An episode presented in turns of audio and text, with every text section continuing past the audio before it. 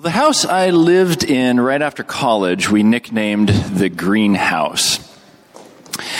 It wasn't actually because the previous renters seemed to be growing something in the basement, at least that was the rumor. It was just green. But in this house, we had what we called the wall of shame. And it was a it was a wall with a couple of little shelves, and we put some of the, the random or weird or disgusting foods that we could find on there. Now, I remember one of my roommates traveled um, and brought back some edible bird's nest. So that went on the wall of shame for sure. Uh, I think, I think, if I remember right, I actually started it from a trip to the grocery outlet where I found something called potted meat food product. No joke. So I went last night and I tried to find it, and either unfortunately or fortunately, it was not available.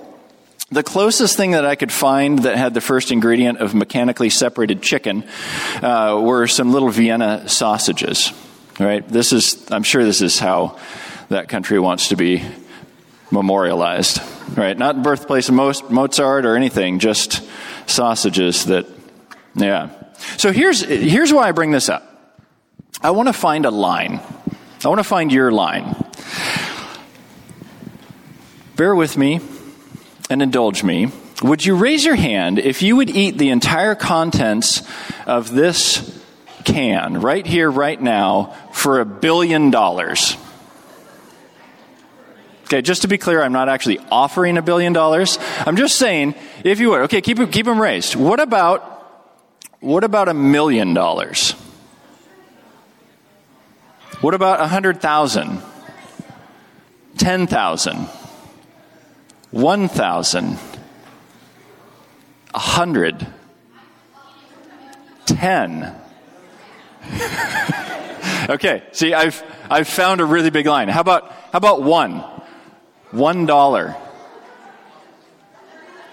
Okay, Kirby, come on up.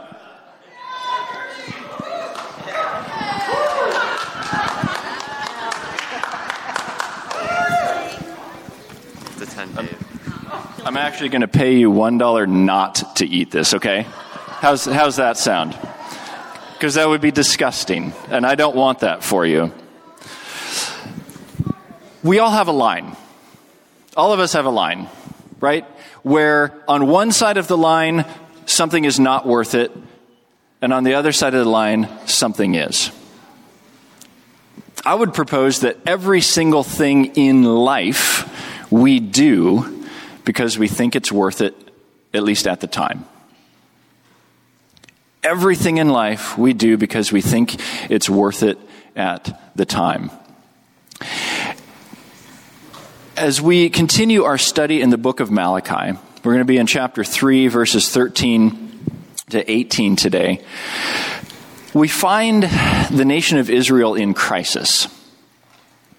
As a nation, Israel's looking around and seeing the world, how it, how it is, how it works or doesn't in many cases. Bad people get away with things, good people suffer, and Israelites are handling it in a couple of different ways. But everyone, everyone is asking the question is it worth it? For the final time in our study of Malachi, we, we enter into the final dispute between God and Israel. And here's what God says He says to Israel, Your words have been hard against me, says the Lord, but, but you say, Israel, how have we spoken against you? You have said, It is vain to serve God. What is the profit of our keeping his charge or of walking as in mourning before the Lord of hosts? And now we call the arrogant blessed. Evildoers not only prosper, but they put God to the test and they escape. Now, this passage sounds pretty familiar in content and tone, especially if you were here a couple of weeks ago, because it was basically the exact same complaint. A couple of weeks ago, it was phrased by where is the God of justice? Right? Israel was looking around. They saw people getting away with stuff. And it bothered them. It's interesting, the Hebrew words and context seem to point to dialogue. When, when it says they've spoken against God, it's a dialogue. It's, it's almost like you could say they were speaking together against God. It was grumbling, complaining, a vicious negative cycle. I'm sure we've all experienced that in our lives. One person starts getting negative, and soon everyone starts getting negative. When we're in pain, I think especially, we try and win other people to our side or our viewpoint so that they can empathize, sympathize, be with us. Pretty easy to pull others down into that cycle. But here's the thing when you're looking down, it's really easy to be myopic, to lose perspective of what's really going on. The conclusion the Israelites have made is that it's not worth it. It is not worth it to serve God. Keeping his charge, his, his commands. I mean, what's his charge? Love the Lord your God with all your heart, and with all your soul, and with all your might. It's not worth it, they say. Walking as in mourning. There's another passage in Scripture that seems to indicate that uh, in a particular time period of the year, Israel would walk around as in mourning. It was supposed to be this, this symbol of humility and repentance, mourning sin. And yet, what it turned into was just a religious ritual. And it became devoid of meaning and as they're going through this ritual that now has no meaning, they're looking around and saying, well, this isn't fun. Look at all the fun evil people are having. Hmm, you know what's worth it? Evil. You get it all if you're one of those, if you're one of the arrogant, the people who, who defy God, who test God, who disobey His commandments because they seem to be getting rich. They seem to be built up. They seem to prosper. They seem to get away with it. They have absolutely no consequences, so they get it all. What are we doing? It's really hard to believe what we can't see. So if it if it looks like evil people Again, using quotations. If it looks like evil people are getting away with theft and murder and adultery and, and getting rich off of it, it looks like God doesn't follow through. Now, God has responded to this complaint a couple of ways before. Again, two weeks ago, He said, uh, number one, you're part of the problem. Right? It's not those evil people, it's evil. Right? You are not immune. You are a sinner also, and you're not being a part of the solution, you're part of the problem. And the other thing that God said to Israel against this complaint is they don't get away with it. They don't. Yeah, it looks like it right now, but they don't. I'm God, I'm just. I think an important thing to note in this passage, though, in particular, is that all of Israel is not saying this with one voice. It's a pretty loud voice, but there is a faithful remnant.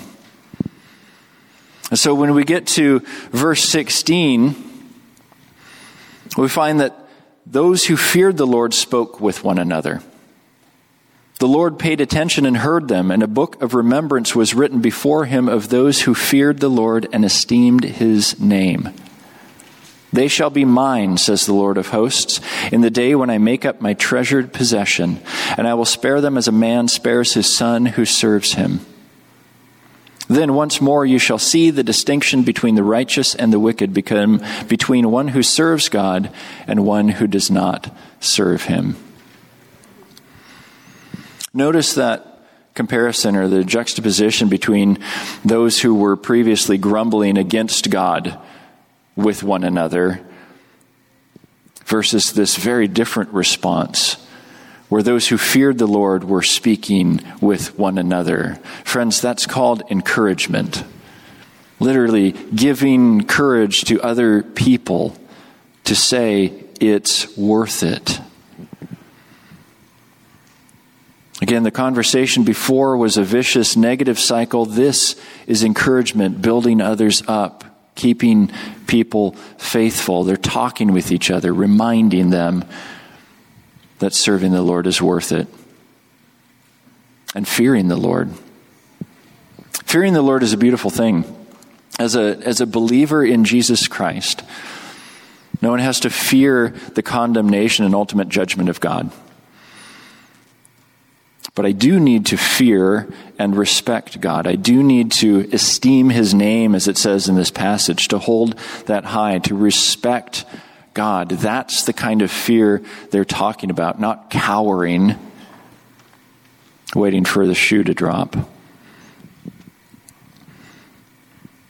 That's the proper relationship that we are to have with God. Emphasis on the relationship. Did you notice in this passage that it's familial terms, like a father or as a man spares his son. It's a relationship. And it's a beautiful one.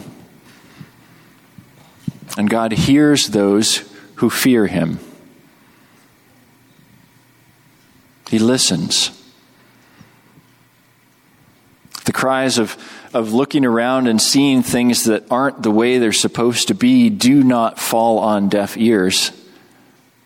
God is very aware. He hears those who fear him. And something incredible happens as well. Their names are written down to be remembered. Again, this, this language, this imagery, God doesn't forget, but the imagery of, of a name being written down permanently, right? Becoming a, a possession of God. And not just a possession, a treasured possession, this passage says. They're spared the ultimate judgment and from the fate of the wicked. And things will be made right. What makes sense will take place. Again, the righteous prosper, the wicked are judged. That's, that's the way it's supposed to be. Now, it shouldn't lead any Christian to arrogance because it's not our righteousness that spares us, it's Christ's.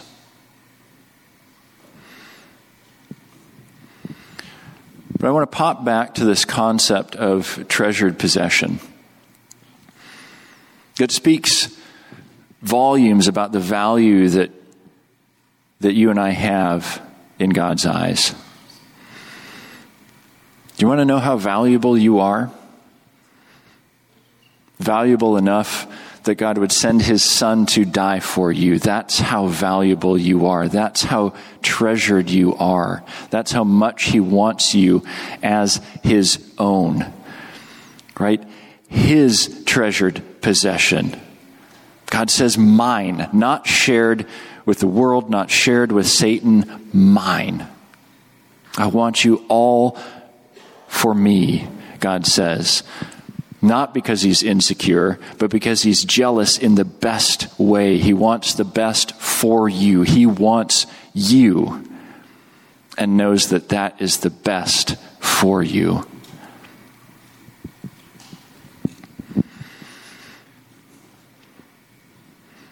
Everyone asks the question is it worth it? For everything. And Christianity, faith, is no different. Is it worth it? For the person who is wondering about Jesus, I can stand up here and I can assure you it's worth it to fear and serve God. But you need to ask and answer that question. For the Christian, we should be asking that daily, all the time. Is it worth it? Counting the cost when we're tempted to sin. One of the wise things that a pastor of mine once said is we sin because we think it's worth it at the time. I can't argue with that statement. Again, that's why I'd say we do everything because we think it's worth it at the time. So, is it worth it to fear and serve God? We say all the time perspective matters. Uh, so, for kicks and giggles, let's build a timeline. And I think we're going to start with the beginning of human history. How about that? I'm going to set the microphone down. Hopefully, you can hear me. Beginning of human history, right here. And for perspective's sake, for our timeline, we're going to put our lives right here. That's us, this sliver of life. Right? The 70, 80, 90, 100 years that we have is there. And during that sliver of life, if we come to terms with the fact that we are sinners, that God is holy and we are not, and that we desperately need someone to save us. If we come to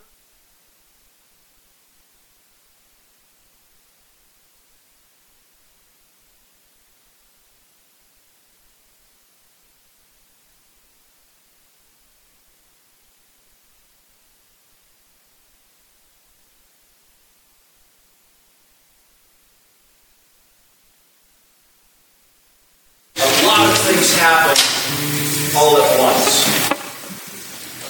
We are washed. We are cleansed from our sin. We are forgiven. We are given the Holy Spirit to transform us, renew us, to keep us, preserve us. I could keep going, but I think you're getting the point. We have the Holy Spirit.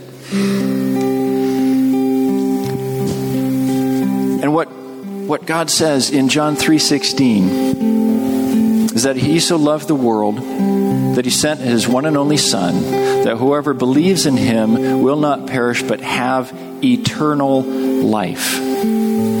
At that moment when someone believes in the death and resurrection of Jesus Christ, they have eternal life. And when this sliver ends, we will get to experience eternal life. Being with God when everything is made right no tears, no pain, no sin, no death, no Satan. Everything is right, and we get to worship God forever and ever and ever and ever. So, yeah, this part Parts of that can be really hard. Honestly, not saying we can't have joy, but sometimes the whole thing is hard. That sliver, that pinpoint in the timeline.